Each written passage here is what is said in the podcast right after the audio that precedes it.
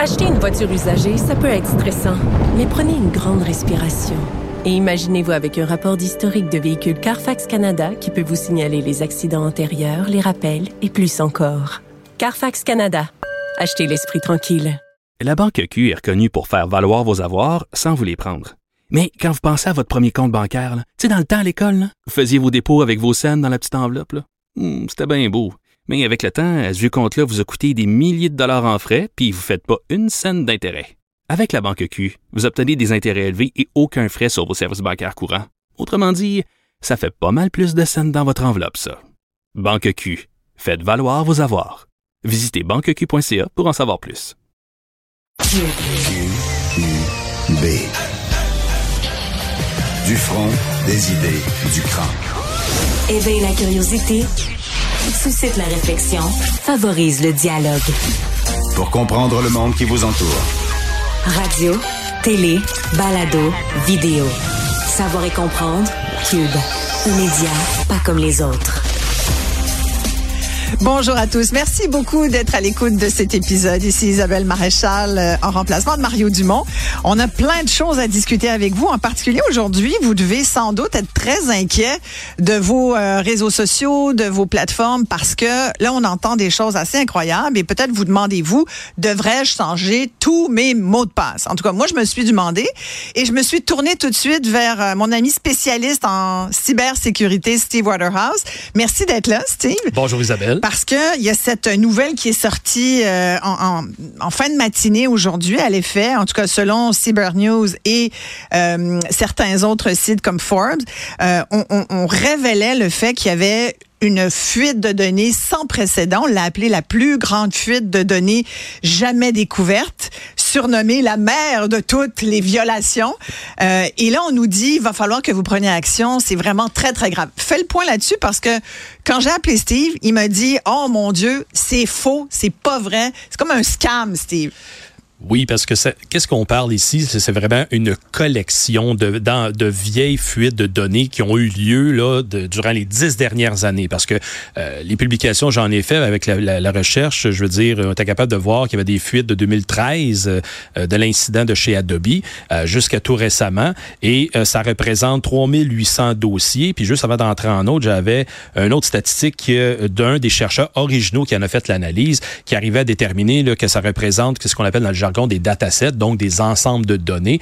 Il y en avait 4145 qui étaient répertoriés dans tout ce 12 téraoctets que comporte cette fuite d'informations. Maintenant, une fuite d'informations dans ce cas ici, c'est vraiment pour mettre en disponibilité. Puis qui va se servir de ça, Isabelle? Ben, il y en a des qui sont intéressés de connaître davantage des détails. Donc, soit pour du marketing, donc ça va être encore une fois du spam qui va nous arriver, donc du courriel intempestif.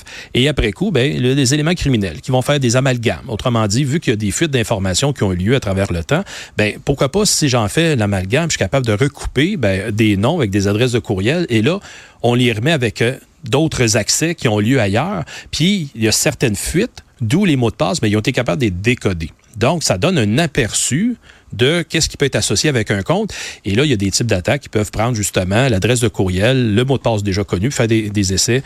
Puis, ça fonctionne parce que bien souvent, la majorité des gens ne les changent pas souvent. Mais non, on va revenir à la gestion de nos mots de passe parce qu'il se trouve qu'en plus, commence vendredi, donc dans 2 jours, la semaine des informations personnelles, de la protection de nos informations personnelles. C'est une semaine internationalement célébrée. Oui. Et pour nous rappeler que nous, comme consommateurs, comme utilisateurs de toutes ces plateformes et d'Internet, il faut absolument qu'on soit plus vigilant que ça. Mais juste sur cette fameuse suite, cette méga fuite là, de 12 téraoctets, ça nous paraît tellement gigantesque. Mais là, tu dis finalement, c'est comme si on a regroupé des fuites des 10 dernières années qui impliquent quand même des sites importants. Il y a le site chinois Weibo, mais il y a Twitter, Dropbox, LinkedIn, Adobe, Canva, Telegram, Twitter. Quand on voit ça, on se dit, moi, c'est des sites que j'utilise en partie, donc pas tous, mais certains, comme beaucoup de gens qui nous écoutent et qui nous regardent. Donc là, ça veut dire, c'est des vieilles affaires ou il y a quand même là-dedans des nouveaux risques d'hameçonnage? Il y a toujours des nouveaux risques d'hameçonnage parce que l'adresse de courrier électronique qui aurait pu faire partie de ces fuites-là, ben, elle est disponible. Donc, à moins qu'on ne se sert plus de cette adresse-là, nécessairement, ça va être un potentiel pour qu'on s'en fasse passer quelques-unes. Passer dans le sens qu'on va se faire solliciter et si on ne porte pas attention, dépendamment de l'approche de l'arnaqueur, ben, on peut tomber dans le panneau assez facilement. Ça, je pense que tous les gens sont au courant que c'est facile aujourd'hui avec la façon qu'ils s'y prennent. Et surtout, avec cette méga fuite, cette comment on l'appelle encore, la mère de toutes... Mother of all breach. Voilà, la mère de toutes les violations, Mother of all breach, MOAB, un mob. Moi, j'ai reçu des courriels comme quoi, puis même quand tu vas sur Twitter, par exemple, tu te fais dire, ah, OK, tu peux cliquer là-dessus, puis ça va te montrer comment changer tes mots de passe ou comment éviter d'être hameçonné. Puis finalement, ben, faut pas y aller parce que c'est un hameçonnage. Fait que là, on sait plus, Steve, comment s'y prendre. On a juste un peu peur, finalement. Ben oui, parce qu'il y a toujours ce manque d'éducation et de sensibilisation, Isabelle, puis ça, c'est universel. La façon que la technologie nous a été présentée dans les 20 dernières années, elle est telle que c'est un appareil qui est facile d'apprentissage, c'est intuitif, qu'on dit toujours. Et après coup, les gens... ben qui a lu un manuel pour opérer son téléphone cellulaire? Personne. Non. Donc, c'est de l'intuition. Mais moi, je haïs les modes d'emploi en partant. Bon, déjà. Fait que, il y a une clientèle qui ne voudront rien savoir de ça, mais il y en a d'autres après ça qui voudront peut-être s'y référer. Un peu comme on achète un véhicule automobile. C'est juste quand on est dans le trouble, on a un manuel pour savoir comment on change la petite lumière. Exact. Mais c'est la même chose avec ça. Mais sauf qu'il n'y en a pas de manuel avec ces appareils. Non. Fait que ça fait mal. Dans le sens que là, on faut qu'on apprenne après ça à travailler avec les interfaces, les fameux médias sociaux, les banques de courriel, etc. Et ils ont tous le particularité. Par contre, ils ont tous un moyen de changer le mot de passe. Ils ont tous un moyen de faire un plan de récupération. Autrement dit, il arrive un bris, on se fait hameçonner, on perd l'accès à notre média social ou à la boîte de courriel. Ben, il y a moyen d'aller avoir un code de récupération que, en principe, juste nous, on le prend en note et après ça, on peut le soumettre à l'hébergeur puis il va pouvoir nous débarrer. C'est une facilitation. Mais si on ne les prend pas en note, si on ne prépare pas notre situation qui peut arriver, c'est pas une question de si, c'est juste une question de quand, c'est là qu'on n'est pas prête. Un peu comme, encore une fois, on se prépare-tu à l'hiver ou on attend juste qu'il n'arrive pas. Bon.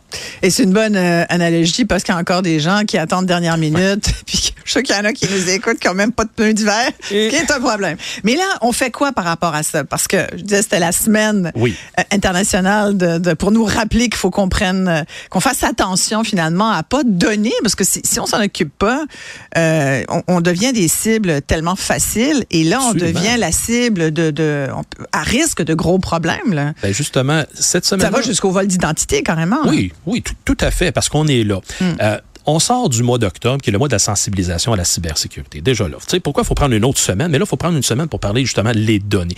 Et je donne souvent, Isabelle, en conférence ou bien ailleurs, est-ce que c'est nécessaire de donner son adresse, son numéro de téléphone, son adresse de courriel, son code postal pour acheter une simple paire de bas à 8,99 $. C'est rendu cher des bas. Mais pourquoi il faut donner toutes ces informations-là pour un achat comptant qui est très simple pourtant? Alors, c'est là, comme consommateur, on a cette responsabilité qu'on doit questionner. Premièrement, vous allez faire quoi avec ces données-là? La majorité du temps, ça va être pour du marketing. Mais l'organisation... avec la loi 25 maintenant en place, doit montrer que ça va être quoi, qu'est-ce qu'elle va faire. Elle doit divulguer qu'est-ce qu'elle va faire avec les données perçues pour qu'après ça, vous sentiez en confiance de donner ces données-là pour une vraie raison. Donc, si c'est une raison de marketing pour vous faire part des spéciaux puis tout ça, OK, ça c'est louable en soi, un peu comme les programmes de points, parce que un programme de points, que ce soit l'épicerie ou une compagnie aérienne, peu importe, ben, on donne nos informations, nos habitudes de consommation. En retour, ben là, on a une petite forme un échange. Genre. Ouais. Mais est-ce que ça vaut ce qu'on donne? Ça, c'est une autre chose, par exemple. Ouais. Ben, qu'est-ce que t'en penses? Est-ce qu'on donne trop par rapport à ce qu'on fait? Exactement, parce que ils ont les ressources derrière pour être capable de monétiser davantage cette information-là. Ouais. Et on n'en a pas un bon retour. En tout cas, ça, c'est ma croyance, puis je le vois à chaque jour. Donc, c'est là qu'il faut mesurer. Et si vous n'êtes pas d'accord qu'ils ont perçu d'une façon quelconque vos informations personnelles, dans la loi 25 actuelle, il y a une provision qui dit le droit à l'oubli. Et donc, vous pouvez signifier à l'organisation, et ça doit paraître dans sa politique de protection des renseignements personnels, si vous souhaitez que l'organisation ne doit pas avoir en sa possession vos données personnelles, ben, elle doit les retirer et vous en informer. Mais ça, tu vois, Steve, c'est un enjeu parce que moi, en fin d'année, début d'année, je nettoie ma boîte courriel, je vois qu'est-ce qui prend trop de place, puis tu vois qu'on est submergé submergés par toutes sortes d'informations qu'on ne veut pas recevoir, des courriels non nécessaires. Fait que je nettoie. Je me désinscris de plein de trucs. Absolument. Mais ça me désinscrit pas. Il me garde là, tu comprends? Je suis pris. Et là, il faudrait. Là, je me dis, je vais-tu prendre une heure, appeler quelqu'un à Ottawa pour dire, voulez-vous, s'il vous plaît, leur dire à eux qu'ils fassent. Parce que normalement, il y a une loi là-dessus. La loi anti-spam du Canada, oui. Exact. Mais qu'est-ce qu'on peut faire, nous, petits, par rapport à ces géants qui n'en ont rien à faire de notre désinscription? La première étape, c'est de le laisser savoir, le signifier. Moi, en tout cas, là, j'ai plus de succès que toi. Parce que je vais te faire me désinscrire. Tu les enverras, oui. Je vais les traiter. Mais c'est de cette façon-là. Après coup, si ça ne fonctionne pas... Mais sans blague, on les menace, on fait quoi? Il y a quelques années, il y a la loi anti-spam au Canada qui a été mise, édictée, et que des enquêteurs dûment enregistrés, qu'ils vont prendre des plaintes. Puis après ça, vont aller cogner à la porte de ces compagnie-là, on va dire, hey, t'es un consommateur. Est-ce qu'ils vont cogner à la porte vraiment? Je peux te dire que oui. Oui, ils sont combien? Ben voilà, c'est là, j'en ai formé de ces gens-là. Fait que c'est pour ça que je te parle, que je les connais, la façon qu'ils sont arrangés à l'intérieur, puis c'est pas une frime, mais encore une fois, sont victimes de leur succès. Parce que, justement, je te donne un chiffre aléatoire, ils sont peut-être 20 enquêteurs mais pour le Canada au complet. Fait que là, on s'entend-tu que des fois, on a pour peut-être une centaine de courriels. Ça fait à peine 2 par province et territoire, on s'entend. À peu près, là, par province, ouais. Fait que c'est irréaliste de dire qu'ils vont être là toujours pour nous défendre là-dessus. Mais cependant, vous avez des filtres dans vos appareils et les amener vers les spams, c'est un. Quand vous êtes victime d'arnaque, les rapporter au centre antifraude, ça aide les services policiers de savoir qu'il y a des campagnes qui sont en cours d'exécution. Donc, si les services de police ne le savent pas, on garde ça pour nous autres, on fait juste delete.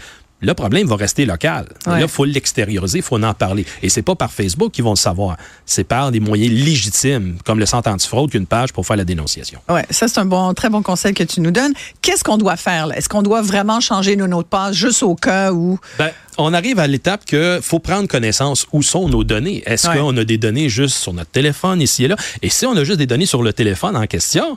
Ben, est-ce qu'un backup a été fait récemment? Parce que demain matin, elle a fait l'exercice mental. Vous perdez votre téléphone ou il tombe dans les mauvaises mains. Ils ont accès à quoi? Et donc, de cette façon-là, ben, si je n'ai pas fait de backup de mon téléphone, j'ai peut-être des photos, des documents qui vont perdre, mais aussi les accès.